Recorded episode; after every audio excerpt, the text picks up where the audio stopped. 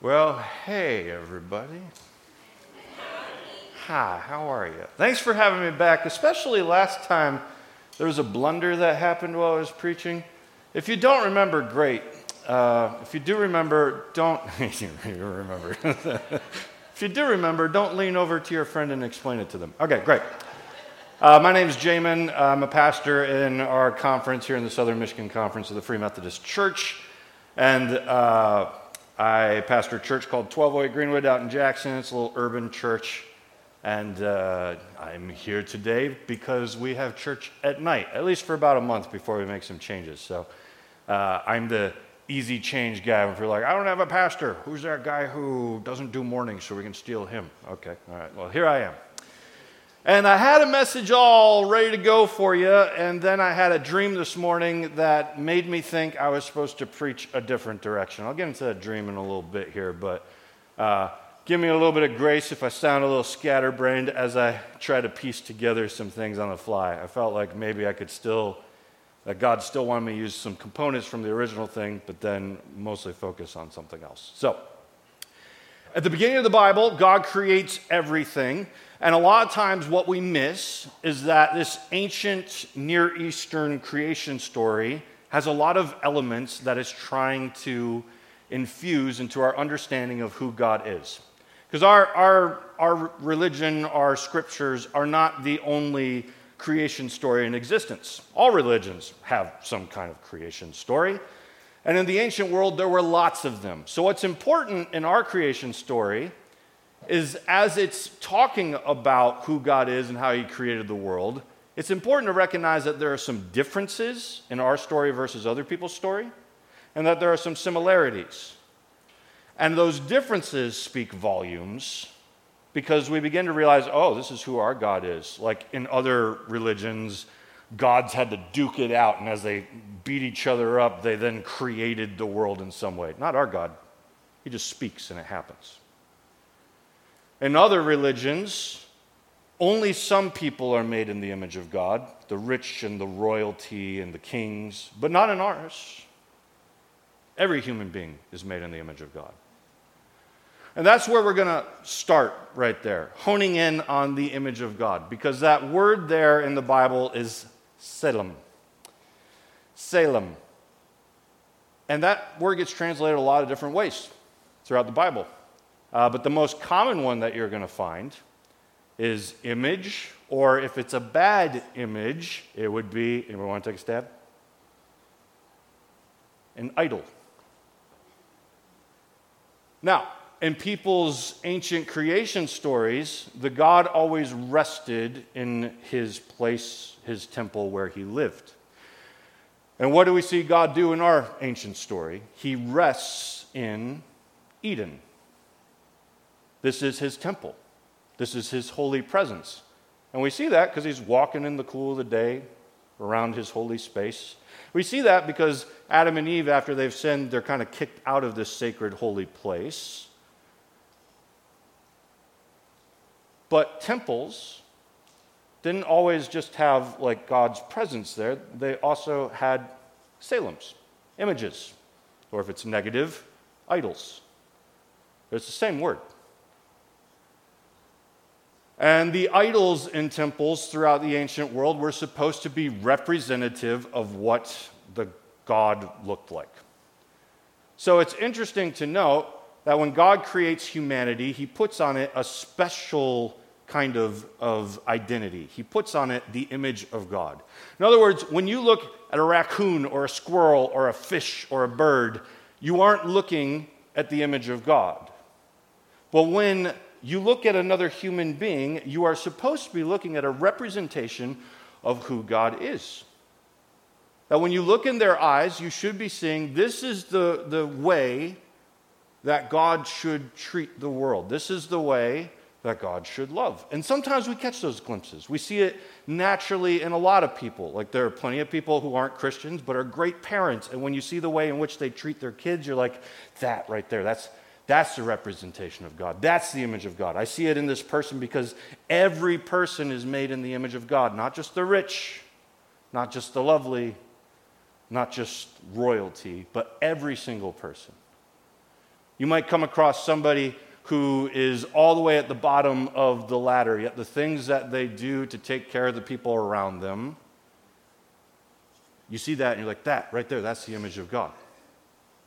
Now, naturally, we would have just kind of lived out in God's presence and kept creating more images of God, more children who created children who created children. Be fruitful, multiply, fill the whole earth until this whole planet is filled with the image of God taking care of creation in the way that God would take care of creation right? We would have been the real representation throughout the entire planet until the whole thing is cultivated to look as though it's all Eden. That's, that's the long game, that's the goal. But we took the power, the authority, and the dominion that God gave us as human beings, as images of God, as tselems of God, and we instead took that power and authority and flipped everything upside down. We perverted it and we changed the hierarchy of the world. I mean, humans are supposed to be at top, but what's interesting, Paul points out, is even though we're like the real image of who God is, we crafted new images that look like dragons and snakes and lions, and then we worship those. We didn't even make images that look like humans, we made images of things lesser than humans and worship that. And on top of that, we took the power and authority and dominion that we've been given as humans and we've used it to afflict other people with the same kind of power and authority. I mean, is that not the case of anyone who's ever dealt with trauma? The theological story that's going on with someone who's dealing with trauma is somebody else who made in the image of God, who has power and authority. They took all that and they pushed it against me. They forgot that I too am in the image of God and I have power and authority. And this other human, this other image, taught me to think lesser of myself, tried to break me down. And now I don't know who I am in my trauma. Am I what they said I am or am I what God said I am? I, I don't know anymore. If you are a human being, you naturally are made in God's image. If you are a human being, you naturally carry power and authority. The only human being that does not have power and authority is a dead one. Because if you are alive, you are carrying what God has naturally infused in you as a human being. And God doesn't just take power and authority away when things go bad. There are times where He makes ultimatum judgments, but for the most part, we're all going about this life trying to use our power and authority in different ways. And so often sin corrupts us and we use it in an evil way. Now, God has seen this over and over and over again. And we can see it through the voice of his prophets. Because at one point, he, he raised up this whole group of people, and their job was to listen to the Holy Spirit speak, listen to God's Spirit speak, and then go out to the kings of the land and go out to their countries and go out even to other people's countries sometimes and say, God has spoken, here's what he said, will you listen? And it's interesting. Half the things that the prophets seem to say all the time is take care of the poor, the widows, the orphans.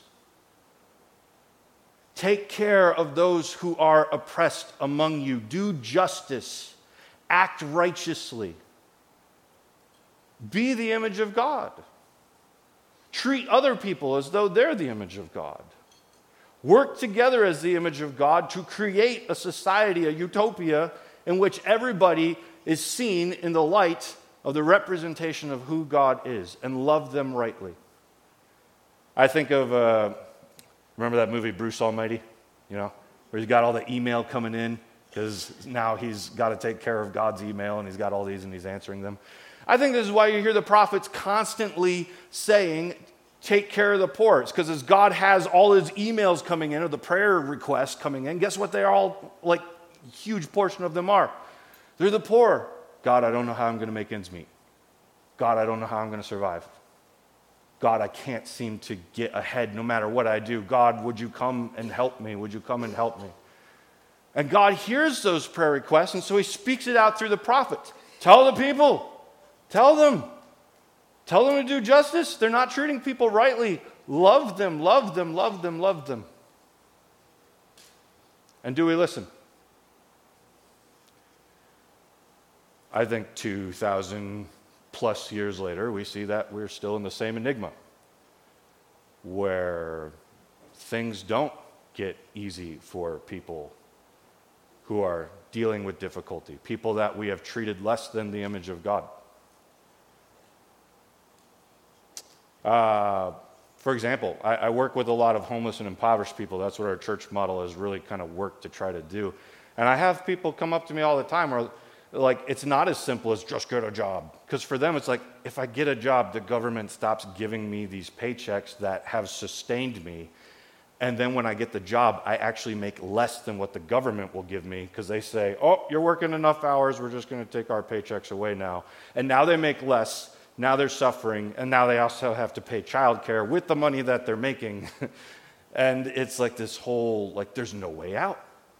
The amount of times that I get calls from one particular person that I know who's trying to take care of three kids and try to get by and, and just constantly hits roadblock after roadblock no matter what they do to try to get forward. I, I mean, there's, there's just, they explain their situation, and I recognize there's no way out. And in those times, I always hear Jesus warm in my heart. because it can be easy to become cold when you have a lot of requests like that. But Jesus constantly saying, Do not refuse the one who begs. They are in the image of God too. Love them, love them, love them. And no matter what we say or scream or try to do, a lot of times there's just this huge disconnect between the top and the bottom, right? I mean, you remember the stimulus checks, right? Yeah, good times. Yeah. I remember when I got all of this money, and the way it looked from the government's perspective was, oh, we really hope you're okay. Here's a bunch of money. I hope this really helps. Maybe you can get by for a week. And I'm thinking, you just paid me for the year. you know, like, are you that out of sync that you think this might help me get by? Like, there's just disconnect.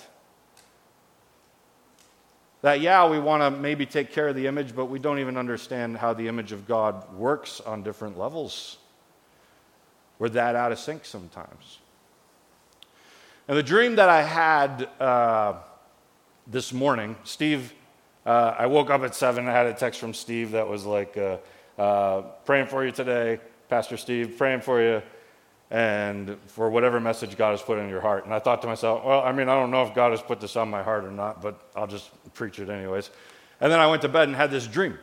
And there was this uh, singer on stage. They had a blanket covering the top part of them. And they were singing Revelation song. Worthy is the Lamb who was slain. You know the song, right? If not, you've been hiding under a rock for a while. Um, they're singing that song, and I'm just staring at the stage like, what's under the blanket? you know? Because there's two legs coming out from the blanket, and I know it's not the singer's legs. I'm like, who's underneath there?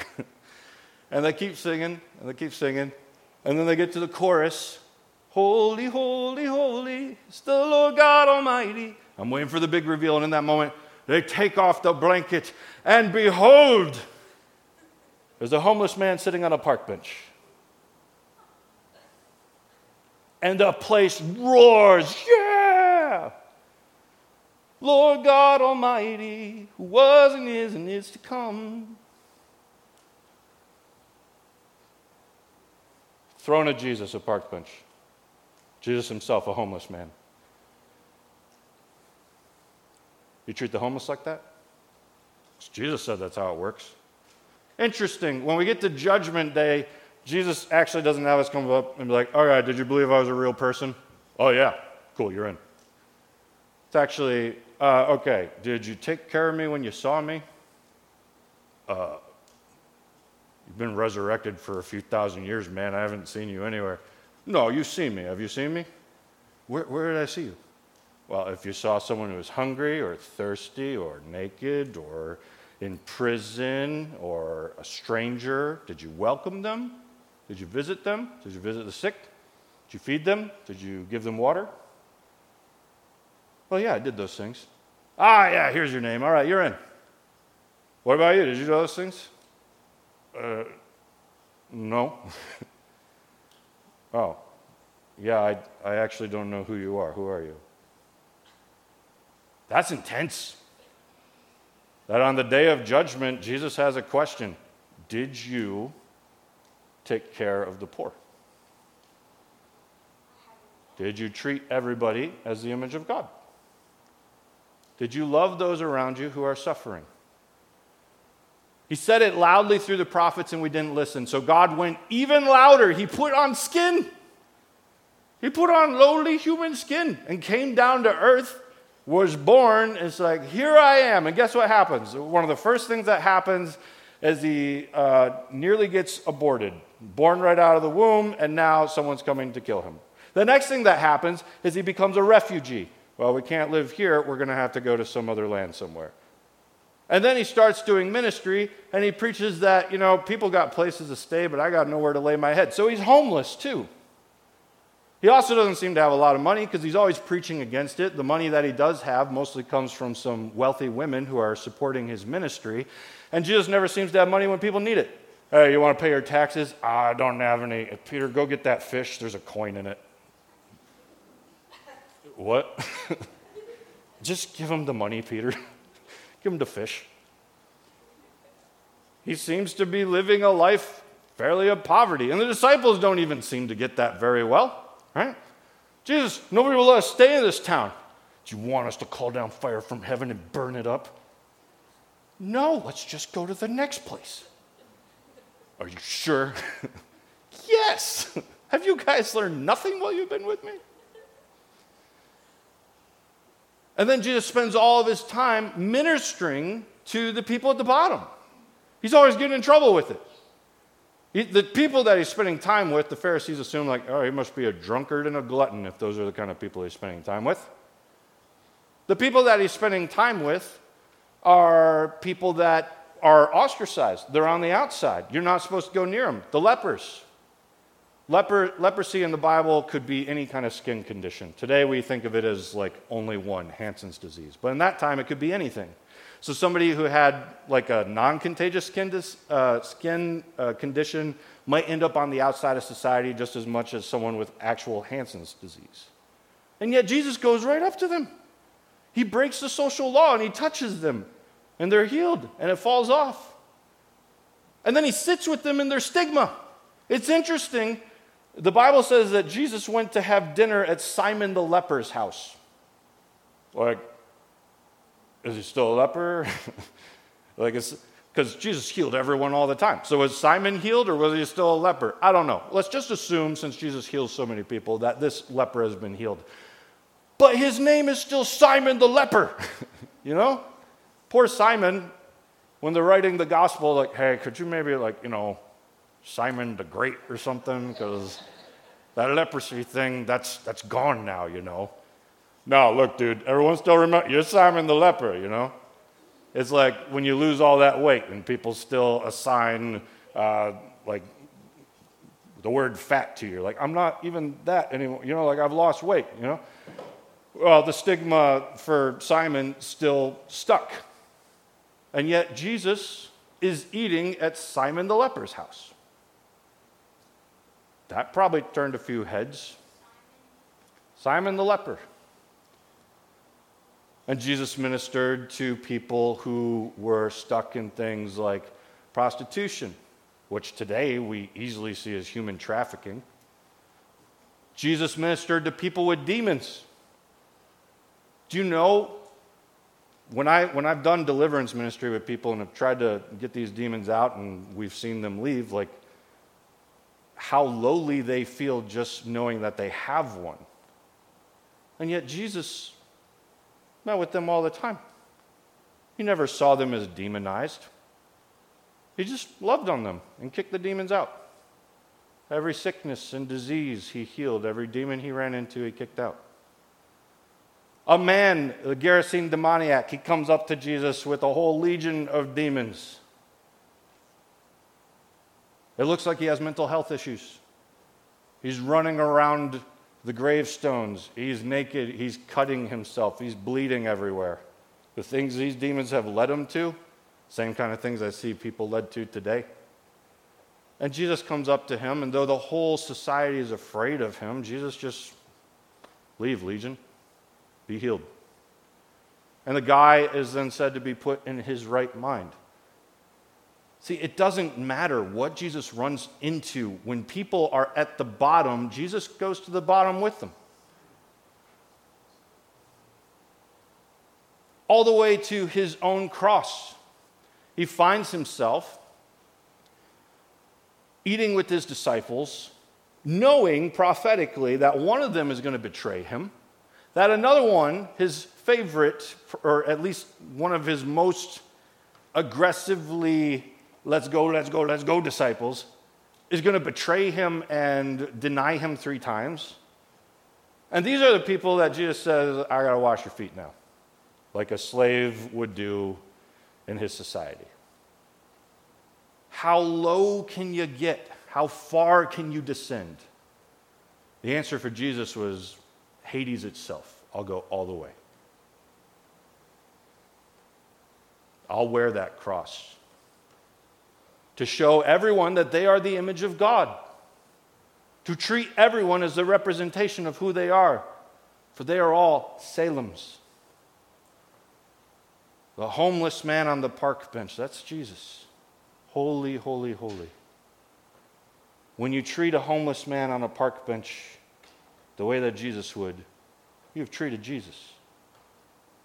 You know, we have a saying at our church since we try to serve a lot of homeless people. Um, I've had people, because we would do these dinners every week, and I had people like, well, I guess I can volunteer with the dinners. It's not really my thing, but I want to help out somehow. And my answer is always like, no, you may not. I do not want, I guess I can make dinner people. I want people who want to cook. I want people who want the freshness and the herbs and put it together to make something that is worthy of these people that we are serving. Because when you give them food later tonight, they don't need soup kitchen stuff. They can get that for free, literally four blocks from us. Treat them like they're Jesus, treat them like they're royalty. That's what Mother Teresa would do. You don't skimp on the rice. What do they need? Treat them like they're Jesus treat them like the image of God. Do we do that? See, one of the ways in which the early church wanted to illustrate this oneness of all of us being on the same level was through communion. And when we think of communion, we think of this all right, everybody, let's get sad for a moment. Everybody come forward, take a tiny little cup that's got a piece of cardboard in it that you're going to eat along with a little bit of juice, and then go back to your uh, seats and we'll take it together. That's not the way they did it in the early church. They called it the Lord's Supper. And the reason they did that was because they all ate a supper together. Everybody probably brought some food. They gathered around tables across socioeconomic lines, across racial and ethnicity lines, across different languages.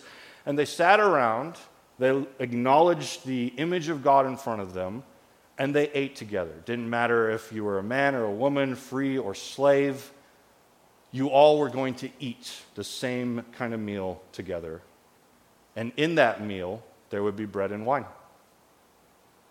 And so you would naturally partake of Jesus' body and blood during that time. And this reminded them not that we're all individually saved through a little cup and a piece of bread cracker, cardboard. You know what I'm talking about. It's so bad. Look, guys, I opened up a book one day and had this huge waft of communion come out of it. And I was like, this is what I eat. I know this is what they make. Somebody out there is just tricking us. This isn't bread. None of you had this, only a few of you. Okay, it tastes real bad. Um, anyways, what was I talking about? bread, wine. Right. We are, we are not all individuals. We are all cut from the same loaf. We are all poured from the same glass of wine. We are all on the same level. And as they partook of communion naturally in their supper, they would remember, yes, Jesus has saved us in the past. And in the present, they would remember, this person in front of me is the same as me and we have no dividing lines. And for the future, they would remember one day we will do this with Jesus when we have this heavenly feast of the bride of Christ and Jesus being married together. That's timeless communion, covers everything. and it sets them all in the same place. And when they didn't live that way with their suppers, Paul came at them. he came at Peter. One time, Peter was just eating, he was eating with the Gentiles. He was doing a good job. But then he saw some Jewish people come in, and he was afraid they were going to judge him. So he got up and he's like, Oh, well, see you later. You know, you've done this in your high school lunch tables. Don't pretend you haven't. And then he goes and sits down with uh, uh, the Jews. And Peter, or Paul catches wind of this. And he's like, Peter, bro, you messed up. Isn't that great when your, your holy scriptures, like Peter gets to be remembered as bro?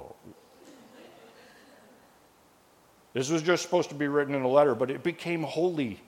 You got called out in the Bible, Peter. and then there's another church it seems what was happening in this other church is they get together for the Lord's Supper and they still didn't understand that they're all made in the image of God and on the same table because the rich who didn't need to work would get there early, eat all the food, drink all the wine to the point of actually like getting drunk together. They think they're doing church, but then all the poor people who are working very hard to try to make ends meet show up and all the food's gone and all the wine's been drunk. And nobody cares about them in the church, nonetheless. Paul catches wind of that. He's like, when you have the Lord's Supper in this way, like you're bringing judgment on yourself, you're missing the point. You're cut from the same loaf, and yet you're still doing social classes even here. And everywhere Jesus goes, he keeps trying to break that down. It didn't matter if culture got in the way, he just blasted right through that wall. Who's the first person to understand the resurrection and preach it to the world? Mary. She's the first one. In a culture that belittled women, which hasn't always changed, Jesus chose a woman who, in their culture, they probably wouldn't have trusted, and said, Go tell people the greatest news of all time. Go tell the scared disciple men hiding behind a locked door that you were out in the open serving me at my gravesite. Go tell them the greatest news. You think that was an accident that Jesus is like, well, Mary's here, I guess I'll just choose her? No. First off, Mary was the faithful one. Secondly, he intentionally empowered a woman to become the first apostle sent out one with the news of the resurrection, the full gospel. Go, Mary, go tell them. And then the church gets flipped on its head. You keep watching it, and people usually use what Paul says to belittle women, but have you paid attention to the people Paul worked with? It's mostly women. He recognizes them all over the place. Oh, this woman went to jail with me. Uh, this woman over here taught Apollos, one of the great Bible scholars of our time, the actual gospel because he didn't quite get it. There's Phoebe, she's a deacon in the church. There's Junia, she's an apostle in the church. Apostle, that's as high as it gets, by the way. And then there's uh, these female prophets that serve under, um, what's his face? Here's you got it. Why does this always happen every time I get there? But the, the early church is flipping things on their head. All those lines that were once there are breaking down. And it's like the first movement of racial reconciliation. In the Old Testament, God divided all the countries up by a language. It was as a punishment because they were chasing after the false gods. We don't have time to get into that, but that's what happened. And now in the New Testament, God intentionally raises up this new movement of Judaistic Christianity and says, okay, now go to all the other nations. You know how slow they were to do that? Like Peter goes to minister to Cornelius and he's like, all right, God told me to be here. I guess I'll tell you the gospel. Don't think it's going to do anything though, because you're Gentiles. So here's what happened. And then the Holy Spirit pours out on Cornelius' family, and they're speaking in tongues. And it's just like, uh, Holy Spirit, you're not allowed to do that. Peter didn't pray for them to be baptized. God's just like, watch this, Peter. Get the point? No, he didn't. Keep reading. They're still like, I don't know, are we supposed to save the Gentiles now? Yes, that's the whole point. It's the first, like, racial movement to say, put down all your laws, put down all your walls, and love people who are different from you. Because God is open to adoption. It doesn't matter who you are. Leave your false gods behind and come to the one true God. Do we listen? Because God is a God who sees all humanity in the Tselem of God, in the image of God. That does not mean that we are to be worshiped, by the way. What it means is that we are the representation of who God is. If you are a human being, you have all the value that there already is. And the Bible calls Jesus the true image of God. So if we want to know what it actually looks like to act like the image of God, it's to look like Jesus. And what does Jesus look like? We just went through a lot of examples. This is a Free Methodist church. I'm a Free Methodist pastor. We were born out of a social justice movement. We had to break off from the Methodist church in times where people didn't care about abolition and say, no, we're abolitionists. We had to break off in times where the poor had to pay for pews. Sorry, where people had to pay for pews and all the rich sat up front. It was a different time. I know we avoid the front at all costs these days, but in that time it was like a thing of like power and authority. Lived out in the church still. Separation. Who's got the most money? You get to sit up front. Yeah. And we saw that we're like, no, we're Methodists who are free to go to church. This is our history. And it's not just within our denomination, this is within the Bible. This is within all of history. Will we listen? Will we pay attention? Because God has been saying this for a long time. And when the prophets go to say it, they often get themselves killed. Just as Jesus himself said Blessed are you when those come to persecute you, for so they persecuted the prophets who were before you when they slander you, when they don't like what you said. Loving the poor is not communism or socialism, it's Jesus. We just made new shirts at our church that say, uh, it's all the different statements. So one would be like, feed the hungry, feed Jesus. And I had someone come up to me like, that feels a little in your face, doesn't it? I mean, I guess if quoting Jesus himself is in your face. Well, yeah, but you wouldn't like put that like right on a shirt. Like, what do you? Yes, I would. this is the whole point, man. Uh, give ourselves to Jesus. Let Him tell us who we are. Let Him tell us who others are, and live in that. Amen.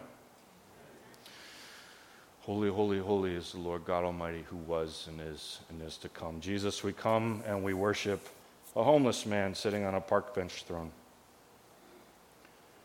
The wonderful reveal that the image of God is in all of us and that the true image of God made himself as lowly as possible at every juncture and every turn, all the way to emptying himself to take on the cross in human likeness. And not to end there, yes, resurrection was coming, but you were willing to go all the way, even lower, into the depths of Hades before coming out of that. Jesus, as Christians, well, as human beings, we're all in your image, but as Christians, we're being resurrected even now into the fullness of your image.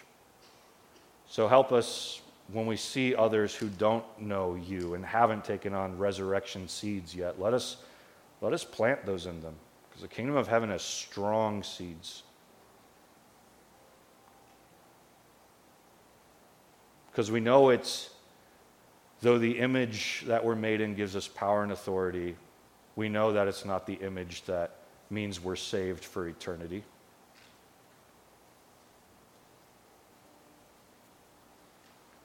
We know that there needs to be a seed of Jesus, the true resurrection, to liken us into the true form of the image that we might go on to resurrection.